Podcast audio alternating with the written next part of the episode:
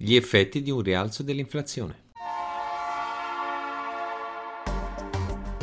La Finanza Amichevole, il podcast che semplifica il concetto ostico della finanza per renderlo alla portata di tutti, curato e realizzato da Alessandro Fatichi.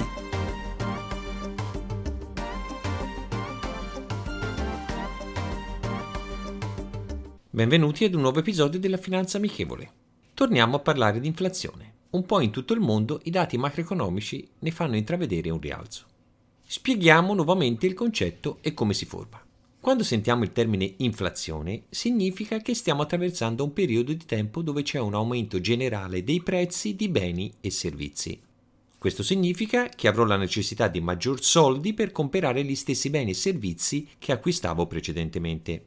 Dopo una fase di stagnazione e crollo dei dati economici, come avvenuto nel corso dell'ultimo anno causa Covid-19, si inizia a intravedere una fase di crescita, che non è altro che il processo del ciclo economico. In questa fase si creano nuovamente posti di lavoro e crescita dei salari. Aumenta la richiesta di beni e servizi, di conseguenza le banche centrali iniziano ad allentare quelli che sono i sostegni economici. C'è una ripresa. A questo punto i tassi sono tendenzialmente in rialzo e l'inflazione cambia rotta e inizia a salire. In questi ultimi anni, con molti paesi a crescita zero, abbiamo vissuto con valori inflazionistici piatti. Il termine non va considerato soltanto come negativo, perché se il mercato oppure i soggetti economici prevedono un aumento inflazionistico, possono porre i rimedi per contrastarlo.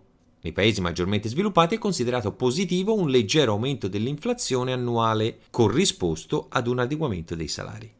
Abbiamo la conferma di questo cambio di rotta in questa fase anche guardando l'andamento dei tassi dei mutui per acquistare e ristrutturare casa. Nonostante si sia ancora a valori decisamente bassi, iniziano lentamente a risalire rispetto a un paio di mesi fa. Rimaniamo sempre a valori decisamente bassi. Considerate che un mutuo a tasso fisso scadenza a 30 anni, siamo a valori tra l'1,30 e l'1,80% tasso fisso, come abbiamo detto. Quindi la crescita dell'inflazione è generata da un aumento dei prezzi, andamento che solitamente viene misurato su base mensile. Nell'anno appena trascorso abbiamo vissuto un periodo a inflazione zero, adesso vediamo una crescita nella zona euro intorno all'1,6% e negli Stati Uniti al 2,6%. Per quanto riguarda questi ultimi è un valore che rientra nella media stabilita dalla Federal Reserve, la banca centrale americana. Per tenere l'inflazione sotto controllo, la tendenza poi è quella di aumentare i tassi di interesse, cosa che in questo momento è decisamente poco probabile per non rischiare di frenare la ripresa economica.